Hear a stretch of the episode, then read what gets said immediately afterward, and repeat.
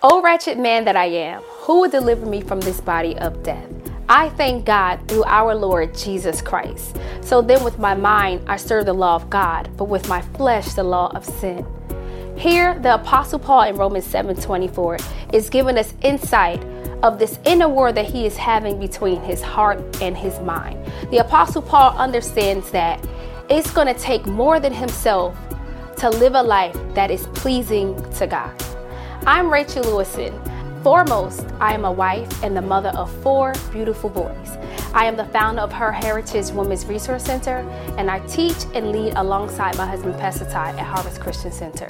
And I too, like Paul, know what it's like to try to dot every I and cross every T and still come up short. See, for so long, I was hiding behind all these titles and doing all these assignments. I found myself doing so much for God that I wasn't doing it with God. And it wasn't until I hit a low point in my life where God showed me that I was not thriving, I was simply surviving.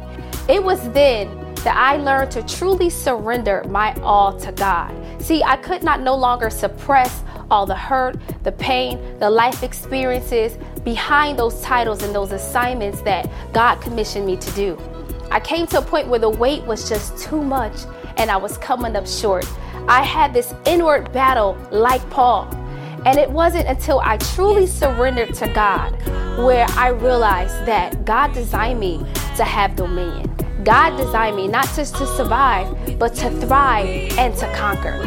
And from this experience, from God really being the conqueror in my life, He downloaded in me Conquer'n Me. In these episodes, I am inviting God's leading ladies and my beautiful sisters in Christ to come alongside and share with you their conquer journey as they experience Conquer'n Me. So, are you ladies ready? Yes. Let's conquer.